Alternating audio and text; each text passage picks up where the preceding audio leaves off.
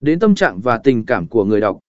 Tạo sự tương phản, sử dụng tương phản màu sắc để làm nổi bật thông tin quan trọng hoặc để tạo sự chú ý đối với những điểm bạn muốn người đọc chú ý hay. Chọn hình ảnh thú vị và trực quan hình ảnh liên quan, sử dụng hình ảnh và biểu đồ liên quan đến nội dung của bạn. Hình ảnh có thể giúp làm rõ thông điệp của bạn và làm cho tờ rơi thú vị hơn. Chất lượng hình ảnh, đảm bảo rằng hình ảnh được sử dụng có độ phân giải cao để đảm bảo chất lượng in ấn tốt. Dê bố cục và thiết kế một. Sắp xếp thông tin một cách có logic bố cục logic, sắp xếp thông tin trên tờ rơi một cách có.